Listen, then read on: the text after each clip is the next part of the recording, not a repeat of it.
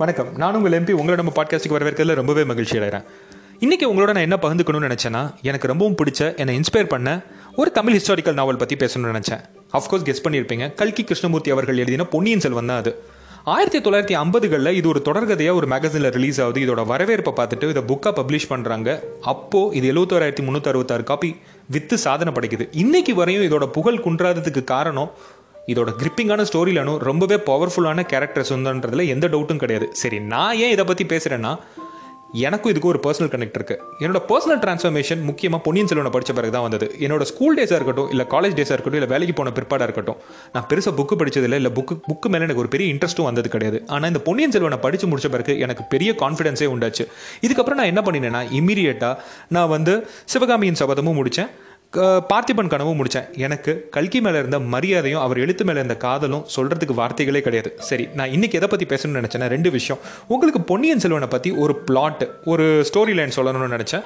ரெண்டாவது நான் ட்ராவல் பண்ணி போன பொன்னியின் செல்வனில் எனக்கு பிடிச்ச கேரக்டர்ஸ் என்னென்ன அப்படின்றத பற்றியும் பேசணும்னு நினச்சேன். சரி ஃபஸ்ட்டு பிளாட்டை பார்ப்போம். ஸோ ஒரே லைனில் இதை பற்றி விவரிக்கணும்னா சோழ அரியணையை யார் வந்து சுந்தர சோழருக்கு அப்புறம் கைப்பற்றணுன்றது தான் ஒரு ஒன் லைனர் ஸோ இதை பற்றி ஒரு ப்ரீஃப் கொடுக்குறேன். சுந்தர சோழர் தான் சோழ மண்டலத்தோட ராஜா. அவர் வந்து வயசாகி நோய்வாய்ப்பட்டு இருக்காரு. அவருக்கு அப்புறம் யார் அரியணை ஏறணுன்றதுல பல தரப்புக்கும் பல பிரச்சனைகள் வருது.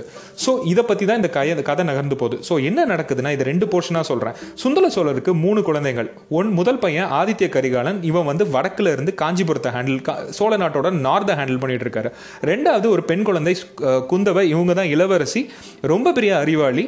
மூன்றாவது கடைக்குட்டி யாருன்னா நம்ம ராஜராஜ சோழர் அருள்மொழிவர்மர். நம்மளோட பொன்னியின் செல்வர். இவர் வந்து ஸ்ரீலங்காவில் இருக்கார். இலங்கையை வந்து சோழ மண்டலம் வந்து அப்போ இலங்கையும் இருந்ததுனால இலங்கையை ஹேண்டில் பண்ணிட்டு இருக்காரு ஸோ என்ன ஆகுது இதை ரெண்டு போர்ஷனாக நான் உங்களுக்கு சொல்கிறேன் ஆதித்ய கரிகாலன் பாண்டிய நாட்டு மேலே படையெடுத்து போயிட்டு பாண்டிய நாட்டை ஜெயிக்கிறாரு. பாண்டிய நாட்டை ஜெயிச்ச பிறகு அந்த போர்லேருந்து பாண்டிய மன்னன் தப்பிச்சு எங்கேயோ போய் ஒளிஞ்சுக்கிறாரு. அவரை கண்டுபிடிக்கிறாரு. ஒரு வீட்டில் தஞ்சம் புகுந்திருக்காரு. பாண்டிய மன்னன்றது தெரிஞ்சு அந்த வீட்டுக்கு போகிறாரு அங்கே அந்த பாண்டிய மன்னனோட ஒரு அழகான பொண்ணும் இருக்காங்க. ஸோ இந்த பொண்ணு இந்த பொ இந்த பாண்டிய மன்னனை வெட்டுறதுக்காக தன்னோட வாள் எடுக்கும்போது இந்த பொண்ணு ரொம்பவே கெஞ்சுறாங்க. தயவு செய்து விட்டுருங்க அப்படின்றாங்க. பட் இதை கேட்காத ஆதித்த கரிகாலன் வாள் எடுத்து தன்னோட பாண்டிய மன்னனோட தலையை வெட்டிடுறான். அந்த பொண்ணு ரொம்பவே ஷாக் ஆகிறாங்க அன்னைக்கு அவங்க ஒரு சபதம் எடுக்கிறாங்க. சோழ குலத்தை அடியோட அறுக்கணுன்றதுல அவங்க ஒரு பெரிய சபதமே எடுக்கிறாங்க. அதுக்கப்புறம் என்ன ஆகுதுன்னா சோழ மண்டலத்திலேயே ரொம்ப ஸ்ட்ராங்கான கருவூலத்தை பார்த்துக்கிறக்கூடிய பெரிய பழுவேட்டரையரை மனங்கொண்டு திரும்ப சோழ மண்டல சோழ அரண்மனைக்குள்ளேயே உள்ள வராங்க. இந்த இந்த பெண் தான் வந்து நந்தினி ரொம்பவே அழகான பாண்டிய நாட்டு பெண். ஸோ இந்த சைடு வருவோம். இப்போ கதையோட கருக்கு வருவோம். ஸோ என்ன ஆகுது? கரிகாலன் ஆதித்ய கரிகாலன் காஞ்சிபுரத்தில் ஒரு ரொம்பவே அழகான அரண்மனையை கட்டியிருக்காரு. அந்த அரண்மனைக்கு தன்னோட தந்தையான சுந்தர சோழரையும் வானவன் மகாதேவி தன்னோட தாயையும் இன்வைட் பண்ணுறதுக்காக அதாவது அவங்க வந்து அங்கே இருக்கணுன்றத சொல்கிறதுக்காக ரொம்பவே நம்பிக்கைக்குரிய ஒரு நண்பனை பார்க்குறாரு அது வந்தியத்தேவன் தான் படுறான்.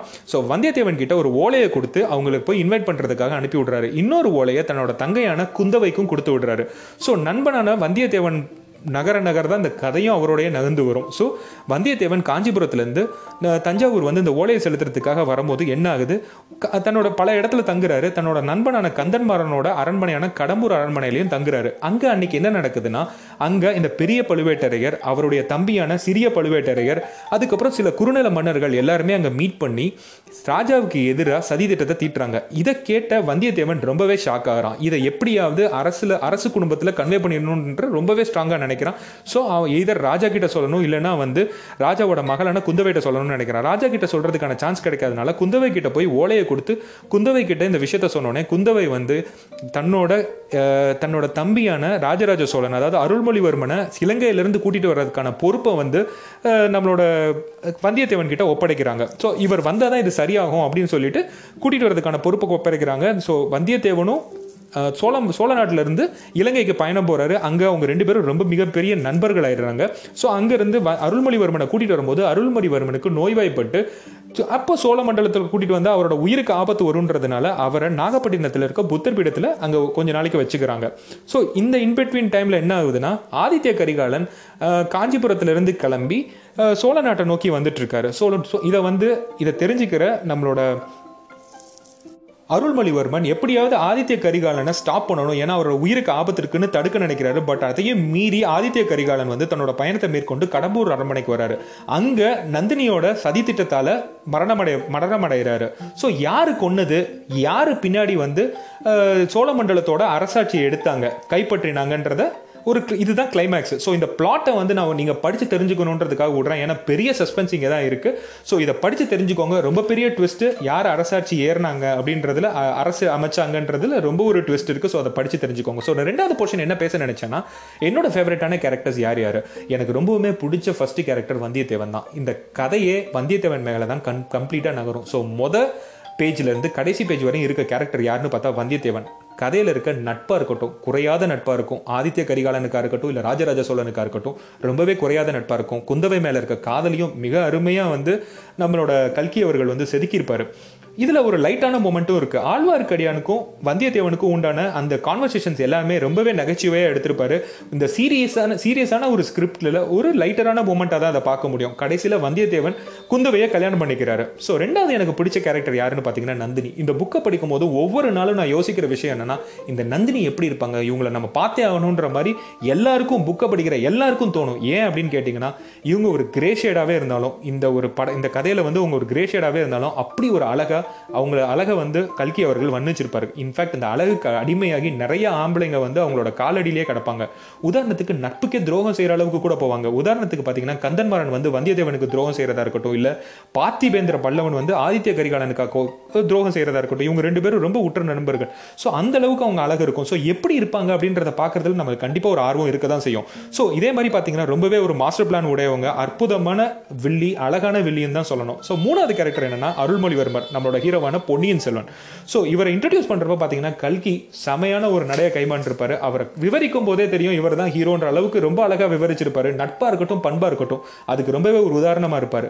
அரசாட்சியில் கொஞ்சம் கூட நாட்டம் இல்லாம மக்கள் நலன்லேயே யோசிப்பவர்ன்றதுல ஒரு நல்ல ஒரு ஃப்ரேம் ஒர்க்கை அழகாவே கொண்டு வந்திருப்பார். எங்க போனாலும் அவருக்கு உண்டான பரிவட்டங்கள் அவருக்கு உண்டான ஆரவாரங்களை பார்க்கும்போது நம்மளே கரகோஷம் எழுப்பணுன்ற அளவுக்கு தோணும் அந்த புக்கை படிக்கும்போது. நாலாவது எனக்கு பிடிச்ச கேரக்டர் யாருன்னு கேட்டிங்கன்னா ஆழ்வார்க்கடியான். இவர் ஒரு ஒற்றன். அது இவர் வந்து அனிருத்த பிரம்மராருக்கும் செம்பியன் மாதேவி. அவங்களுக்கும் ரொம்பவே ஒரு க்ளோஸ் அனிருத்த பிரம்மநாயர் தான் அங்கே சீஃப் மினிஸ்டர் ஸோ அவருக்கும் செம்பியன் மாதேவி. ஸோ இவங்களுக்கும் தான் ரொம்ப க்ளோஸான ஒரு ஒற்றன் ஸோ என்ன நடக்குதுன்றத கடைசி வரையும் ரொம்ப நேர்மையாக கொண்டு போவார். வந்தியத்தேவனுக்கு அடுத்து யார் இந்த கதையில் ரொம்ப தூரம் வர்றதுன்னு கேட்டிங்கன்னா ஆழ்வார்க்கடியான். ஸோ இவர் மொதல் பேஜ்லேருந்து கடைசி பேஜ் வர வரக்கூடிய ஒரு ஒன் ஆஃப் தி ஆல் அதே மாதிரி ரொம்ப ஒரு லைட்டான மூமெண்ட்ஸ் கொடுப்பாரு. ரொம்ப சீரியஸான மூமெண்ட்ல கூட ரொம்ப லைட்டரான ஒரு காமெடி வேணும்னா ஆழ்வார்க்கடியானோட போர்ஷன்ஸ் தான் அது கொடுக்கும். ஸோ இந்த புக்கை படிக்கும்போது பார்த்தீங்கன்னா கேஷுவலாக கேஷுவலாக அப்போ தான் வந்து நான் என்னோட இலங்கை பயணமாக அமைஞ்சது. ஸோ கொழம்புலேருந்து நீங்கள் வந்து யாழ்ப்பாணம் ட்ராவல் பண்ணும்போது பார்த்தீங்கன்னா அனுராதபுரம்னு ஒரு இடம் வரும். ஸோ நம்ம இந்த புக்குக்கும் அந்த அனுராதபுரத்துக்கும் ரொம்ப பெரிய ரெஃபரன்ஸ் இருக்குது ஸோ நிறைய இடத்துல அனுராதபுரத்தில் வந்து ராஜராஜ சோழனும் நம்மளோட வ- வந்தியத்தேவனும் நடந்து போனதாக குறிப்பு இருக்கும். ஸோ இங்கெல்லாம் அந்த இடத்துல வண்டியை நிப்பாட்டும் போது எனக்கு இது தோணிட்டே இருக்கும் அப்பப்போ. ஸோ ரொம்பவே ஒரு பியூட்டிஃபுல்லான நாவல் நீங்கள் படிக்கலைன்னா கண்டிப்பாக படிக்க படிச்சுக்கோங்க. சப்போஸ் உங்களால் படிக்க முடியலன்னா நிறைய பாட்காஸ்ட் இருக்குது கேட்டு தெரிஞ்சுக்கோங்க. ரொம்பவே ஒரு பியூட்டிஃபுல்லான நாவல் மிஸ் பண்ணாதீங்க. ஸோ இதை தான் இன்றைக்கி சொல்லணும்னு நினச்சேன். உங்களுக்கு நான் ஏதாவது ஒரு டாப்பிக்கில் பேசணும்னு நினைச்சீங்கன்னா கண்டிப்பாக சொல்லுங்கள் டெஃபினட்டாக அதில் பேசலாம். ஸோ ஹோப்ஃபுல்லி நான் பேசினது உங்களுக்கு இன்ட்ரெஸ்டிங்காக பட்டதுன்னா ஷேர் பண்ணுங்கள் நான் உங்கள் எம்பி வணக்கம். வாழ்த்துக்கள். நன்றி.